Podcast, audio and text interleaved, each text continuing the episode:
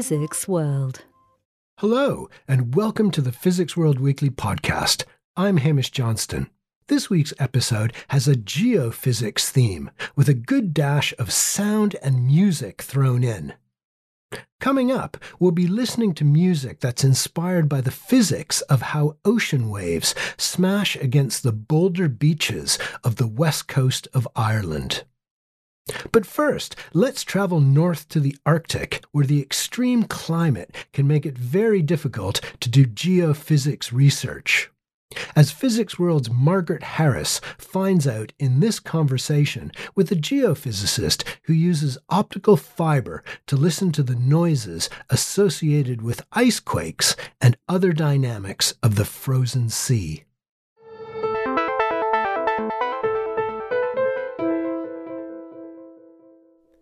There's a lot going on under the frozen surface of the Arctic Ocean, and we don't know all that much about it.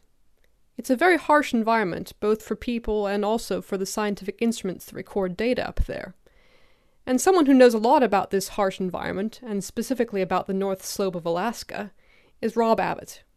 Rob is a geophysicist at Sandia National Laboratory, which is in New Mexico in the US. Hi, Rob. Welcome to the podcast. Oh, thank you very much. Uh, pleasure to be here. And so, what were you doing there? What was the what was your project you were working on? So we were trying a, a technique uh, under sea ice for the first time called distributed acoustic sensing. With distributed acoustic sensing, you use you can use a standard uh, fiber optic telecom cable.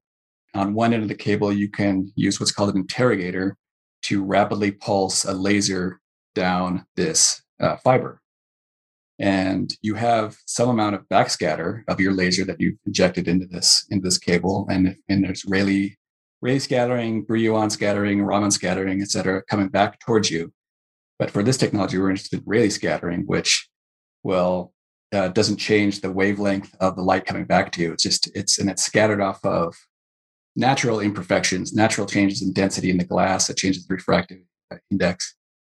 And so you, you, you pulse down the laser, you have a time of flight that you get back towards your interrogator and maybe phase shifted, distorted a little bit. And then you send out another pulse and you compare the two pulses from successive laser pulses. And if the fiber has strained or changed length, either got shorter or got longer, there's a phase change in those two pulses.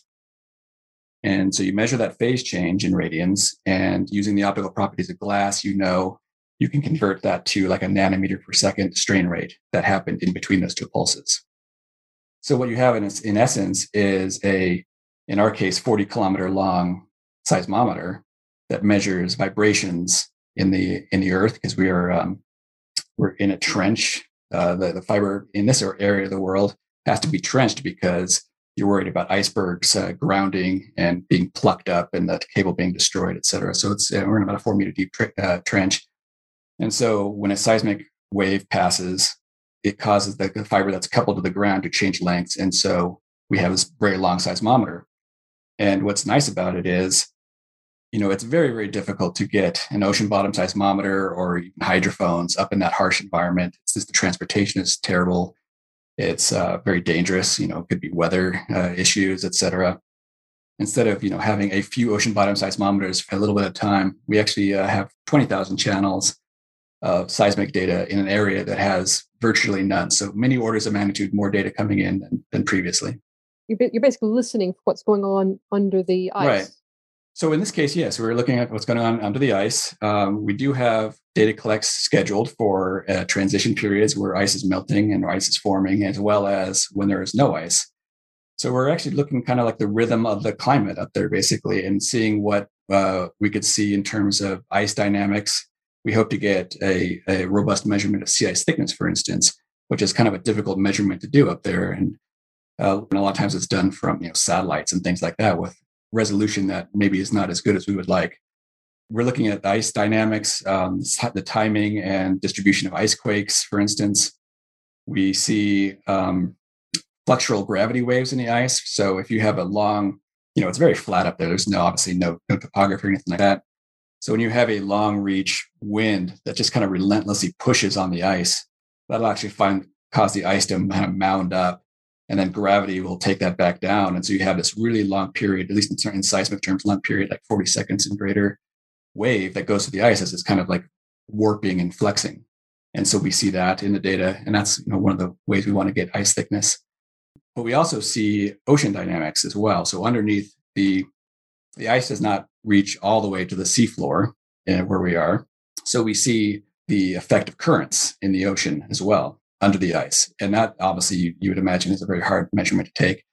And since this is such a data starved region, region, this is a, you know like gold for climate modelers and things that they can use to uh, have ocean circulation models and things like that.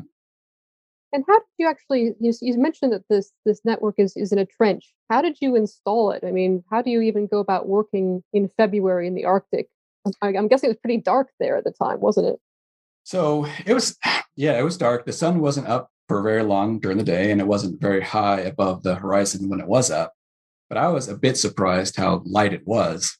And part of that was because everything's just white, it's covered in snow. So you get a lot of reflected light.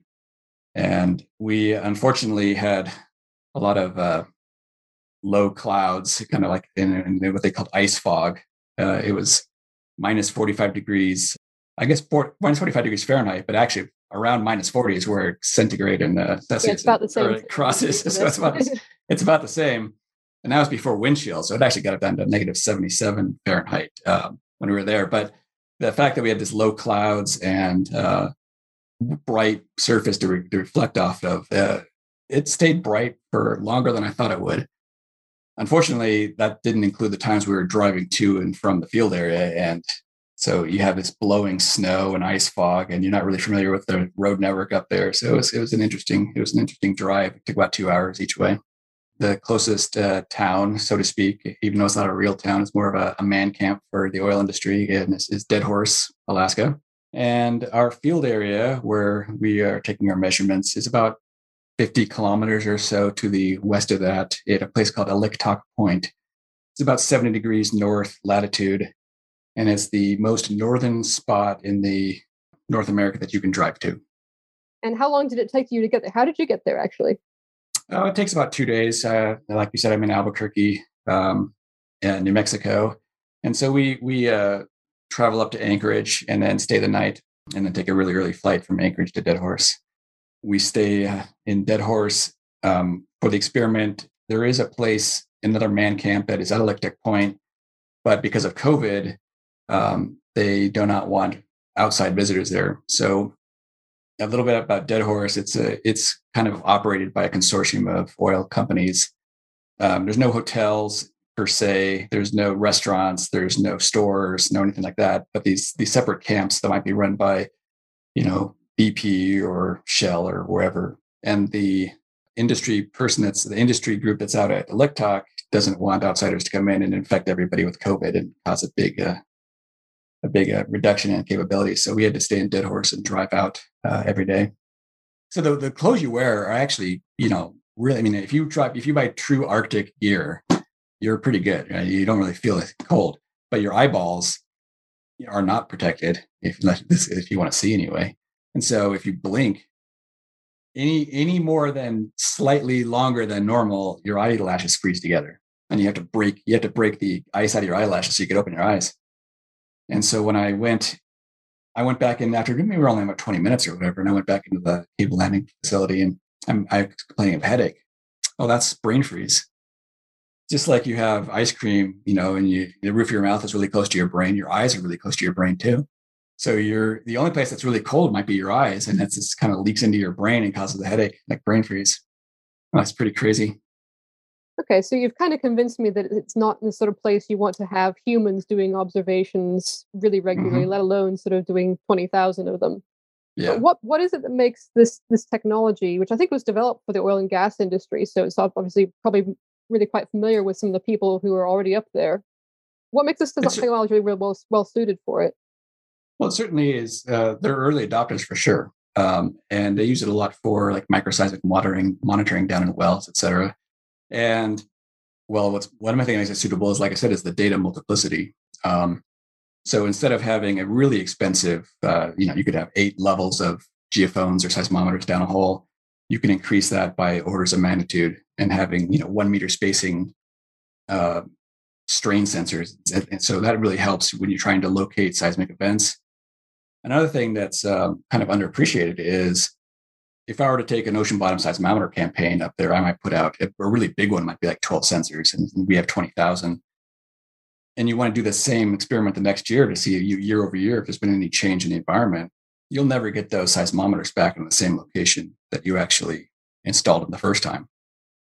Just because um, you know when you when you, you plant them, even if you planted them in the exact same spot, the coupling to the earth might have changed, and so you'd have that contaminating your data the nice thing about this fiber is it's going to be in the same spot, you know, for decades. And you know, the glass is going to last longer than that. I mean, it's it's only the maybe the over decades the deterioration of the armor around the fiber or something like that might affect it, but that's not even known at this point. I should mention that you know that we as at Sandia did not install this fiber. This is actually an active telecommunications fiber that's taking internet to this north slope. It's from a company called Quintillion, and they plan. This is phase one. It goes kind of around Alaska from where we are, Oliktok, down to Nome right now. But the plan is to go through the Arctic um, all the way from London to Tokyo eventually for this.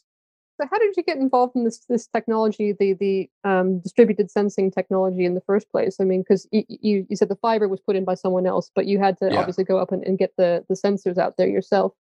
So um, I am involved involved in a in a series of uh, uh, experiments in Nevada at the Nevada National Security Site, which is location of where the U.S. did its continental nuclear testing. And we're and we're doing some explosion, chemical explosion tests to for nuclear nonproliferation purposes, so that we can discriminate earthquakes from explosions. And so, as a kind of an add-on experiment, not really expecting to get great data, I proposed using distributed acoustic sensing uh, to monitor explosions, and it worked, you know, beyond our expectations. And so, you know, at this point, I'm a, I have a new hammer and I'm looking for nails to, to, that are sticking up. And I had done some previous work in Alaska um, using ambient noise on traditional seismometers to uh, listen to permafrost melting, basically um, in the in the Fairbanks region. And so I I'd been out to Alaska, I loved it, and um, I know that you know just you know the first the very first uses of DAS on the seafloor had just come out in late in uh, year 2019 and I was reading about it. I'm like, I bet you, you know, I wonder if there's any networks up in Alaska that I could use to do this. And nobody's ever tried it under sea ice yet. And so I wrote a proposal in 2020, and that's basically how I how I got up there. You mentioned listening to permafrost melt. What's what's the sound like when permafrost melts? uh, yeah. So the idea is, you know, you have this permafrost, and you have this what's called the active layer above that. The active layer basically turns to mush down to a certain depth every year and then refreezes back to the surface. And so, you know, you go from something that has a shear wave velocity, you know, seismic shear wave velocity in the, you know, over in the thousands of meters per second down to something that's even got like 50 meters per second. So you have this huge difference in change in um, in velocity. And so if you put out a small network and you just listen to ambient noise and using a, a technique called uh, ambient noise tomography or cross correlation, we look for changes in the waveforms through the season and at various frequencies. So high frequencies would be very affected by this active layer because that's the high frequencies travel through the through the you know very superficial layers, whereas low frequencies um, travel deeper. And so looking at these the changes in velocity versus frequency and try to do an inversion to determine how how the uh, how deep that layer goes every year. The the most common technology to measure active layer thickness is literally a sharp stick.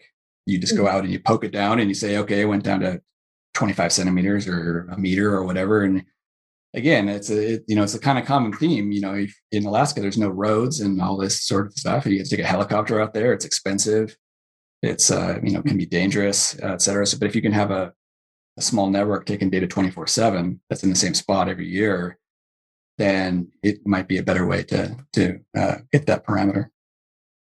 And besides from permafrost melting, I, I guess the, the data you run you recently finished was the first of several, but you're already starting to sort of analyze the preliminary data.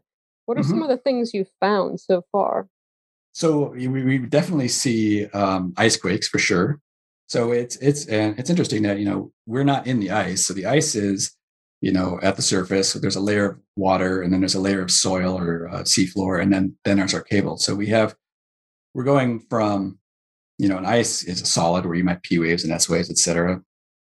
And there's some interesting physics going on because the sea ice thickness is kind of around the same wavelength as your actual seismic waves.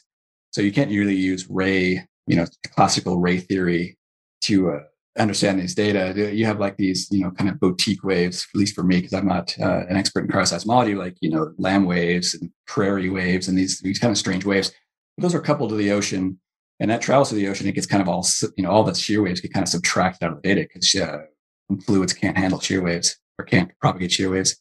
And then it's coupled to the ground, then coupled to fiber. So the ice quakes are interesting and they look, you know, very kind of simple, like there's kind of just chevrons in the data. Um, whereas, you know, we do see some micro seismic events and earthquakes as well. And when you can, you can really tell the difference between an ice quake and an earthquake because you see uh, different waves that don't exist in water, like Scholte waves and, and S waves and things like that. So we see those two things. Uh, we do see uh, flexural gravity waves, like I was saying in the ice where you know the ice is kind of wobbling at a very long period 40 seconds or, or more at a very slow velocity um, caused by winds and uh, things like that we haven't located all the earthquakes by any means at all we've only looked about 10% of the data and i'll get to that in a second uh, but there seem to be areas of concentration where there's earthquakes uh, or ice quakes where there's shore fast ice where the ice is kind of stuck to the, uh, the shore north slope and then there's free ice and where that intersection is and you can imagine, you know, when there's a tide, you know, tide goes in, tide goes out, you have wind there. It's a, it's a very, it's an area of great friction.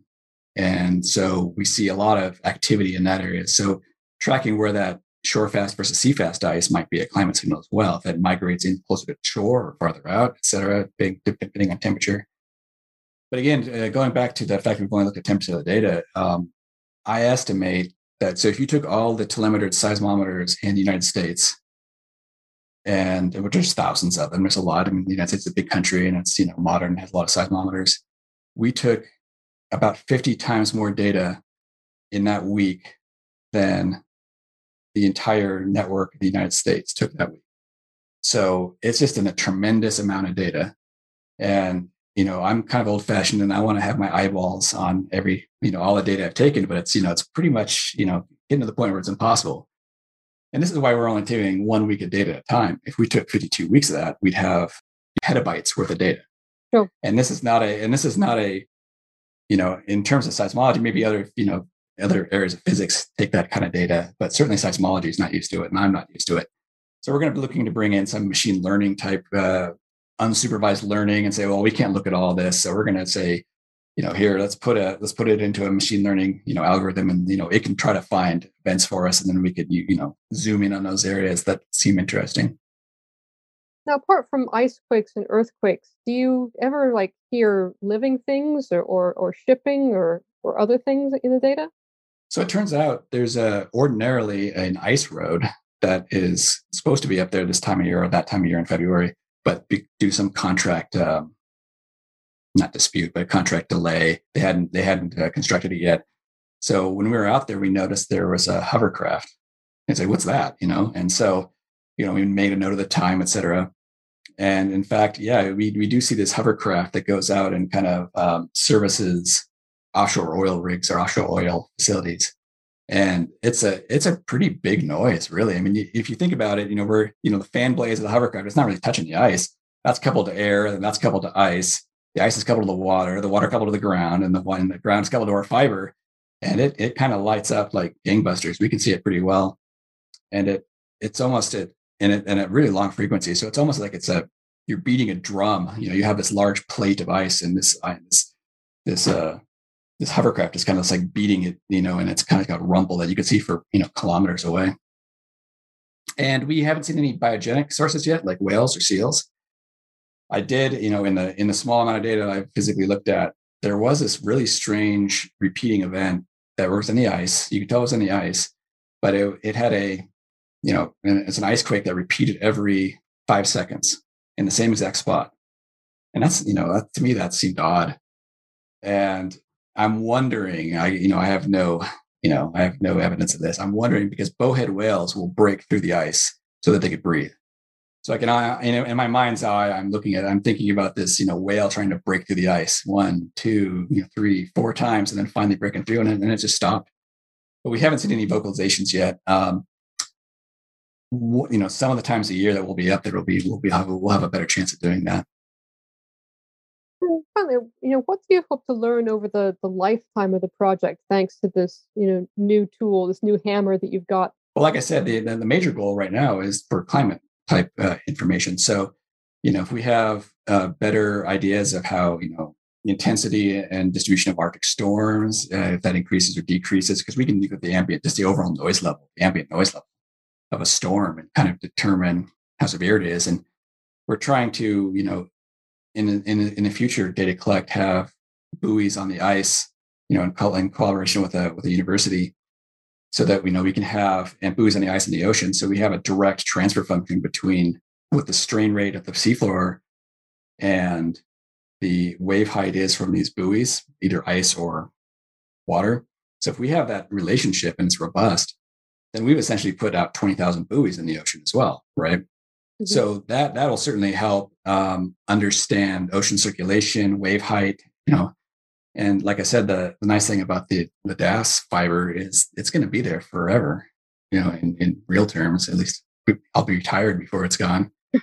and so we could go every year and say, okay, well, wave height is increasing every year, and that has, um, or if maybe it is, maybe it isn't, but let's say it is, that has a big effect on coastal erosion, which is a is a problem on the North Slope.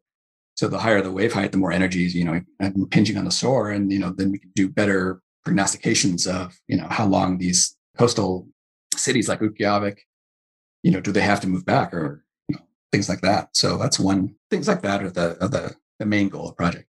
Well, Rob Abbott, thank you very much for coming on the podcast. It's a pleasure to speak with you. No, it's great. Thank you for your interest.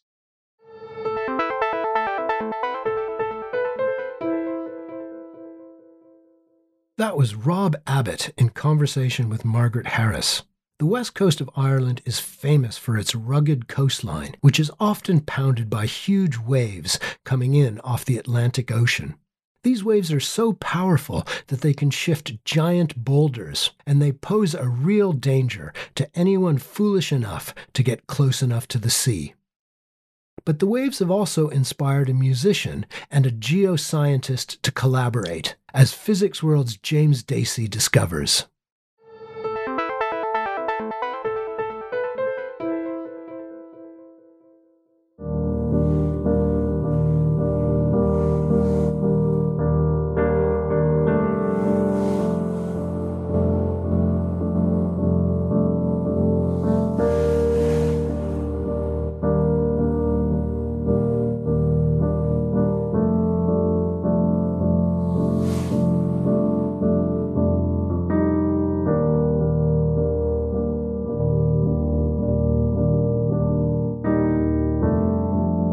Clip there from a song called Calm Waves, which comes from a new collaboration between the musician Cormac Byrne and the geoscientist Rona Cox. So I'm joined now on the podcast by both of them. So thanks, guys, for taking the time out to come and chat about the project. Hi, James. Lovely to be here. thanks here. for having us. Yeah, it's great to be here. Of all the podcasts I thought I would never appear on, uh, Physics World was up there. but it's it's lovely to lovely to join you. Here you go. Nice, nice debut. Yeah. um, so, I mean, maybe start by saying a bit about that song and perhaps how this whole um, collaboration came about. Yeah, so I mean, my involvement. Maybe I'll let Rona pick this up, but my involvement. Rona invited me along to, um, yeah, to kind of uh, to to be the composer and musician uh, on this project, a co-composer, I should say, because we are actually working with another musician and composer as well um, the wonderful Ronan Ó Snodaigh from the band Kíla. So um, yeah, so Rona. In fact, I was the la- I was the second uh, composer to be invited into this, and uh, the real idea was to convey the the science of energetic coastlines and uh, waves and sneaker waves, and how they interact with boulder beaches, and to somehow uh, turn that into music and com- uh, communicate the message of that uh, of the energetic coastlines with you know the the beauty and the dangers of these coastlines to the public. So that was the the general idea. Yeah, so this is the uh, the overarching project of which this is a component is a National Science Foundation funded uh, three year research project to look at boulder beaches uh, in a variety of different settings and to try and characterize those geomorphologically and uh, sedimentologically. Um, but an important component of understanding how uh, energetic coastlines evolve is the waves that uh, move the boulders, that do the erosion, that reconfigure the coastline in various ways. And uh, and as people spend more time outdoors, as as people are drawn to extreme environments in the Instagram era, uh, where people you know share I, uh, information about places where storms are happening, big waves are happening, people go there. Um, and there's a lack of understanding of the dynamics of the waves at coastlines, in particular, uh, the rapidity and suddenness with which extremely large waves, whether they're rogue waves, that is, rogue uh, waves that are um, twice the background significant wave height, uh, or whether they are sneaker waves, waves that have an unexpectedly long run up on a on a shallow slope, um, and people are increasingly being surprised by these things and swept away, and in some cases injured badly or even killed. And so, as a component, as a part of the what National Science Foundation calls the broader impacts of the research, uh, I thought it would be nice to do a music project that you, that uses rhythm, uses percussion uh, to express the physics of waves, to try and create a sense of both uh, periodicity, regularity, uh, and also chaos, disorder, and suddenness. And uh, so that's why I reached out to uh, Ronan initially, and then also to Cormac, uh, so that we could try and develop this. Because I know, um, Rona, your research has involved looking at giant waves um, on the off the west coast of Ireland, on the on the Aran Islands, and I know in, in the news a few years ago there was some yeah amazing uh, stats about the size of these huge boulders that were moved. I mean, can, can you give us a sense of the the scale and the and the amount of energy involved in these processes? Yeah, so the, you know, these are extraordinary processes, and one of the um, exciting things about this work is that until recently, some of the sites that I look at, uh, the boulders there, which can be the size of a small house, you know, um, the size of seven or the mass of seven or eight blue whales, you know, these kinds of, hmm. of sizes, individual boulders that are 10, 12 meters long and can be eight meters thick uh, and in some and weigh hundreds of tons. Um, so in the past, it had been thought that these were far too heavy to be moved by storm waves and that they must be relict tsunami deposits. Uh, but students and I have been looking at these things for about a decade, and then we got really lucky in that very stormy winter, the winter of 2013, 2014, uh, which all up and down the eastern side of the Atlantic uh, was stormy, very stormy, very dramatic storms. So we went out the following year and re-imaged places that we'd been working for years and were able to show um, that very large rocks had moved. And the, the, largest boulder that we documented as having moved was 620 tons. And that's by far the largest boulder ever to have been um, unequivocally shown to have been moved by storm waves. So we're now at the point of turning those numbers those masses, those observations into information about the, the power of the waves that moved them. So, you know, we're at the phase now of being able to document and and numerically characterize um, the characteristics of storm waves at coasts in places where you can't really measure them when these events are going on because you know people can't survive their instruments can't survive in those environments so so having these boulders be like pinning points for where particular energies were exerted is really useful. And we're showing that water velocity, so the waves come in and they either overtop or they break, but either way, they generate horizontal bores on shore um, that can extend inland for hundreds of meters in some cases, um, that can overtop cliffs up to 25, 26 meters high and form horizontal bores that then move inland for tens of meters. We're now showing using these boulders um, by analyzing the hydrodynamics and the physics involved that the velocities in some cases are like 10 meters per second at low elevations. And we've documented four to six meter per second flows on the tops of tall cliffs. So this is really exciting information. It's really new information. Um, and the science is just cutting edge and, and thrilling.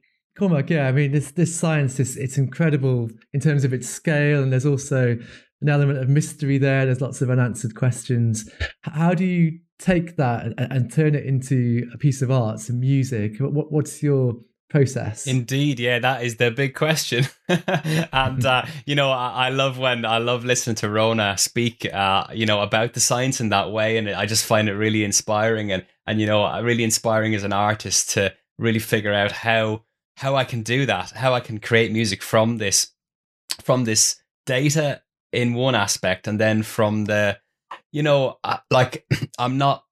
I, I think artistically, I'm not simply looking at trying to map the data onto onto music uh you know create music from the data. It's a it's a real artistic process. So you know we wanted to capture the sort of feeling i suppose the visceral feeling of what it's like to experience these coasts. Um so how do i do that? Yeah um the, the uh, you know i think first thing we're at fairly early stage in the process uh so we're trying out lots of different ideas.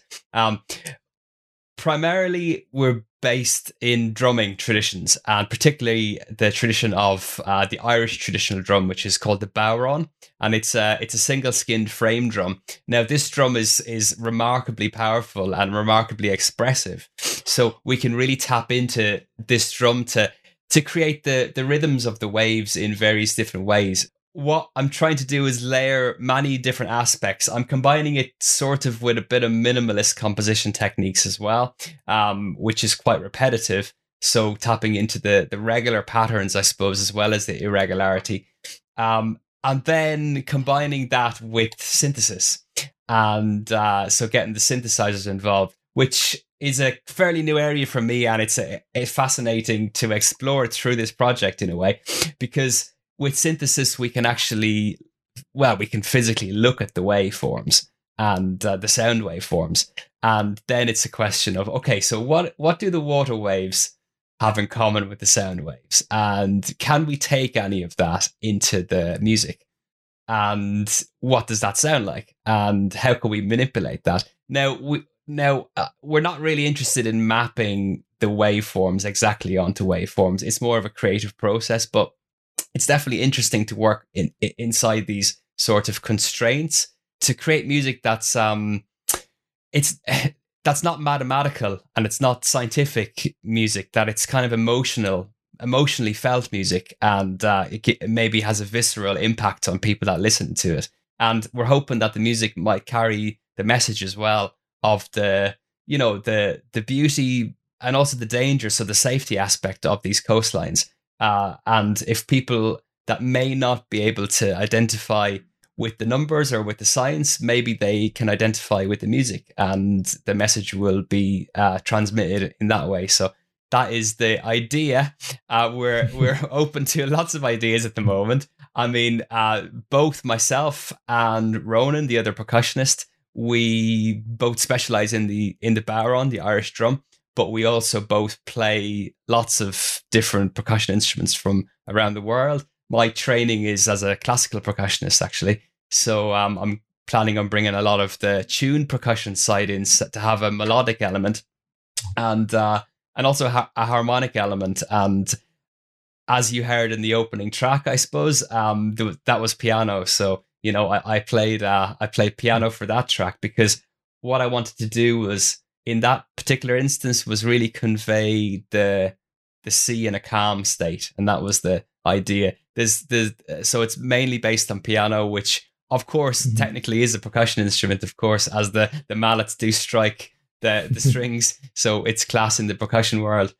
Um, but yeah, like the idea of that track was to be this sort of um, it's it's actually based on on Fleetwood Mac's Albatross track. Well, it's not based; it was inspired okay. by that track. So so I, I, tried to I tried to I was very inspired. I remember I remember very distinctly listening to that track for the first time and just being able to see what I was hearing, and I just wanted to tap into that sort of uh, feeling, I suppose. And the, I, I, thought it sounded a bit like um, you know Radiohead Pyramid Song. I don't know if oh, you're, fantastic. If you're familiar well, with that. I mean, any Radiohead comparison, I'll take that. Almost the same. Like, hopefully there'll be no lawsuits. But yeah, do you know what? Like I, I, I, um, yeah. even with Albatross, and I hadn't heard it for probably a few years, you know. And then after I composed that track, I went back and heard it. And I thought, wow, it says nothing like Albatross at all. and so, so my memory of it was very different from the reality of it, I suppose. I, I suppose for both of you, I mean, how does you're saying the music is not going to be a literal um, sort of description of the of the science? It's more informed by it, and then I guess you'll go on this journey of creating something. So, how will the collaboration aspects of that work? Do you think? So one of the um, so so right right now, you know, I had I had the idea. Cormac and Ronan are now doing the bulk of the work because this is their field of expertise, and they're you know approaching it with all of this dynamic energy and this this marvelous creative feel. Um, and uh, I'm sort of you know we're talking about what this means and and how it relates to the science in various ways. Ideally, we'd all go out in the field together and sort of stand at the coast and watch waves and you know think about the science and and discuss that and feel it. And i think that that would be a marvelous thing for pushing it uh, you know just helping unify and also move it forward. We haven't been able to do that yet for obvious reasons. Hmm. um, but then once the once the music is in a form that we are all happy with uh, for me the next stage is bundling that with information so uh, one of the things that I see as a, a, a big goal of this project is that the music will be available to other people. We, will do some work. Cormac has already begun doing lovely work, merging the music with video. Um, and so that is one way that we can disseminate the music and also try and create in people's heads the ideas that we are bringing to the music. Um, but helping it also making it available in an educational format. So I have sort of a vision of um, of uh, sheets rhythm with with with rhythm patterns laid out on them, a simplified version of the complex work that Ronan and Cormac are doing on their drums, uh, but that that kids in classes could layer, like you know either you know tapping on the desk uh, or um, or in GarageBand, you know depending on the level of the kids and what's going on.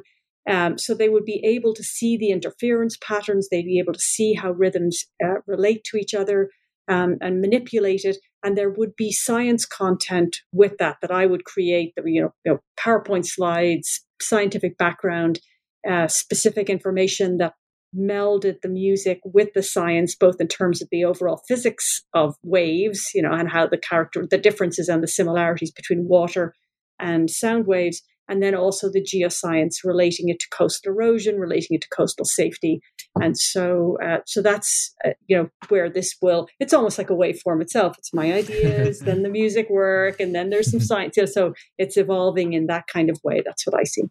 And, and, do you think you would like to engage perhaps the, the communities that live in these coastal areas? Is, is there a way you can involve those people and also, you know, potentially once things open up again, maybe you go and perform in I don't know, some somewhere like the Aran Islands where, you know, these people have perhaps a more day to day closeness with, with the well, sea. So Cormac and I, so I, you know, I'm an amateur Bodhrán player, and I met Cormac on the uh, on Inisheer uh, in the Aran Islands originally mm-hmm. because every year there there is a Bodhrán workshop that brings about a hundred people from all around the world whose unifying characteristic is they love the drum and uh, and it's it lasts for a week. And I found out about it initially because I was doing field work on the islands, and so then I would fashion my summers. So I would do field work and then go to Craiceann, then go back.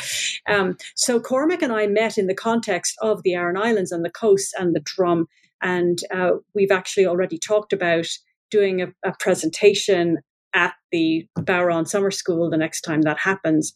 And another aspect too, in terms of like connecting with the the communities, as you were mentioning, um, is uh, creating is working with. So so there are places, and I'm thinking specifically about Salthill in Galway, um, where there's a big, highly touristed, highly trafficked coastal section. Uh, it's also very stormy. It's a place where people do dumb things every time there's a storm. Um, but there are already displays there that link the seafront to coastal erosion processes in the context of sea level change and climate change, sea level rise and climate change. Um, and it occurred to me that uh, connecting with colleagues at NUI Galway, to create installations where you could talk about the dangers of waves, rogue waves, wave run up, um, impromptu storm waves, uh, and connect that visual and uh, and um, written information with a little sound installation that might use the music from the project. So that would be another way of of leveraging it in a community. Um, that, sounds great. And, and, is it, I suppose, within the context of climate change? Um, I mean, we hear sea levels are rising, but will there also be a, higher frequency of waves? And, and will do you think um, these giant rogue waves you spoke about are they likely to become even bigger? Uh, that's you know that's a six million dollar question. Uh, it's a fantastic one. People are doing a lot of studies at the moment of uh, wave spectra, um, mostly in the open ocean, uh, to try and determine how the sea states, that is the sort of the uh, overall range of wave sizes, the distribution of sizes, uh, will evolve over time in different storms. Um, there is a sense for, so and then there's globally and then there's locally. And locally for us is the north atlantic. Um, and the north although globally uh, storminess is likely to increase as there's more heat in the you know the atmosphere ocean system it's going to be more energetic. You expect more rainfall you expect more wind you expect more storms.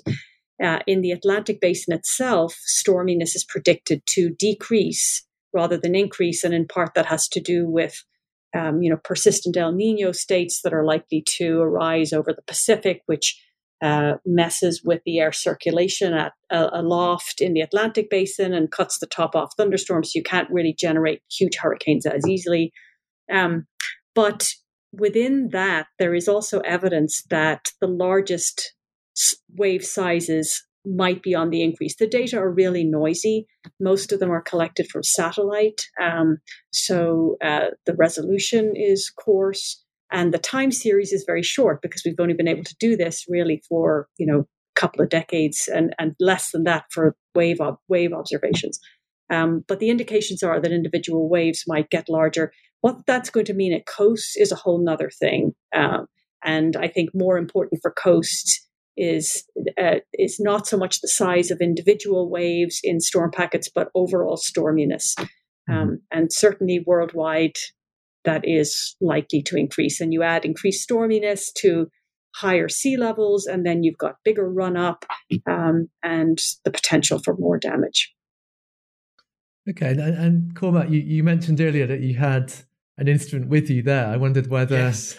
you know we, we we've spoken about the science and the project, so it, it would be great to maybe um, hear an example. I know in the um, the, the EGU conference you gave a demonstration of you know, how you can recreate some of the sounds of waves. Um, I don't know whether you could. Yeah, I, indeed. Yeah, I can, I can give that a go. So, um, so this is uh, this is the Irish traditional drum, the bodhrán, and uh, it's essentially a frame drum. Um, it's very closely uh, resembles the the frame drums of North Africa. If people are more familiar with those, but um, it's it's got a, a skin on the front, uh, which can be uh, animal skin or synthetic. Um, it's generally goat skin is a traditional form of skin on a on an Irish bodhrán, and then it's got a wooden frame, and then on the inside of the skin, I can actually wrap my my hand uh, around the drum and place it on the inside of the skin to manipulate the tone. So I'll just play you the uh, open open sound of the of the drum just for reference first. So I'd play quite a traditional rhythm. So then what I can do is actually use the other hand. I'm playing with one hand uh, and I can use the other hand to actually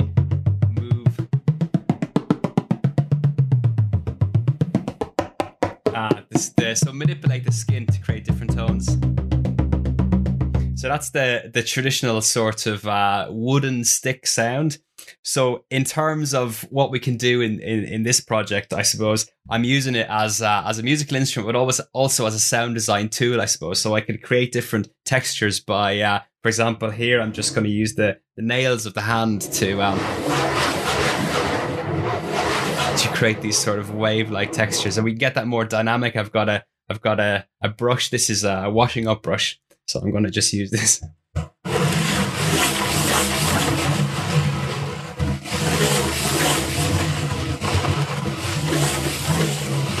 so we can kind of layer those textures uh, within the composition and uh, you know see see what happens then there's lots of different uh, stick sticks that we can use as well so uh, this is uh, I'll just get this one here. This is uh, what we kind of refer to as a hot rod stick, which is a, a, a bunch of small, almost um, like barbecue skewers, if you like uh, but you know, uh, made of different woods. So this is made of maple, but yeah, it produces a very different tone.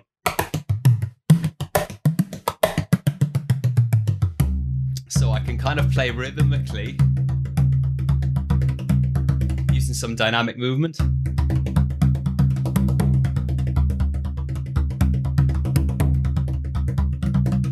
Create some sort of ripples in the sound, you know. Then I can actually manipulate the tone as well. So I'll add that element now.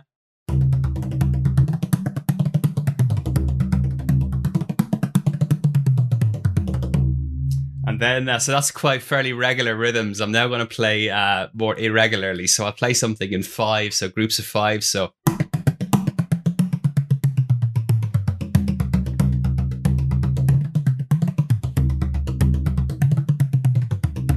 And sevens.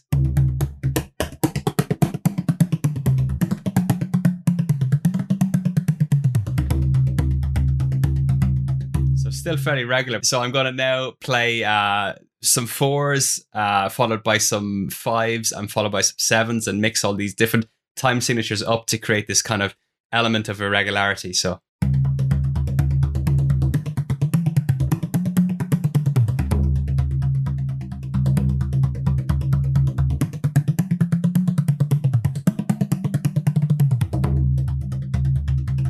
So, you know, we can start using these sort of mixtures of time signatures to create different elements in the music. And when we layer these and sometimes you know maybe layering fours against fives and against sevens so superimposing different time signatures uh, we're not limited to those numbers of course. We can use any numbers really that we like. And then I, i'll just experiment again with different sort of sticks so we can get very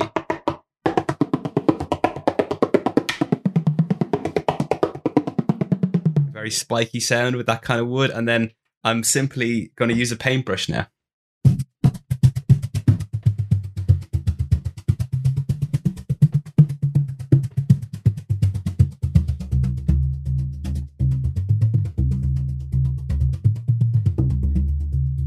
Yeah, so Lots. It's, it's amazing yeah, the, the, amount of variety you can get just from one. Yeah, one and you know what? That's just what I have on my desk in front of me. I've got I've got boxes of tools and, and, and lots of different drums as well. You know, this is only one particular style of drum, one particular size, and uh, yeah, we got a studio full of these. So okay, and, and um, I mean, just finally, you know, where can people follow you to, to see how this project is is developing? Where, where's the best place to go for that?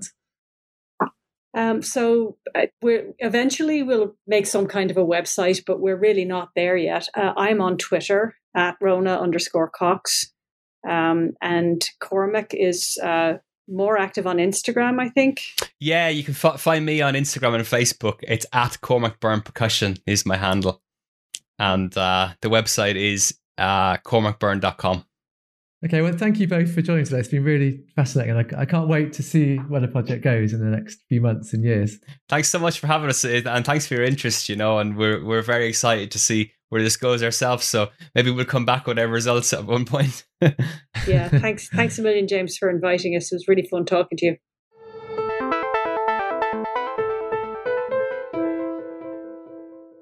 If you'd like to find out more about Rona and Cormac's work, James has written a blog about it on the Physics World website.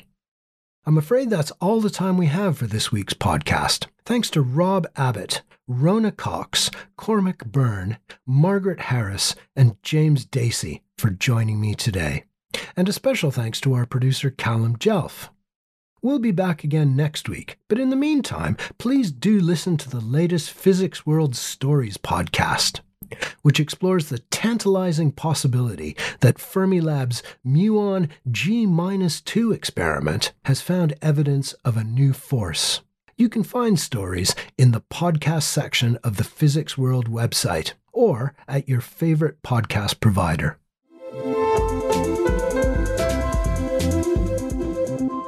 Physics World.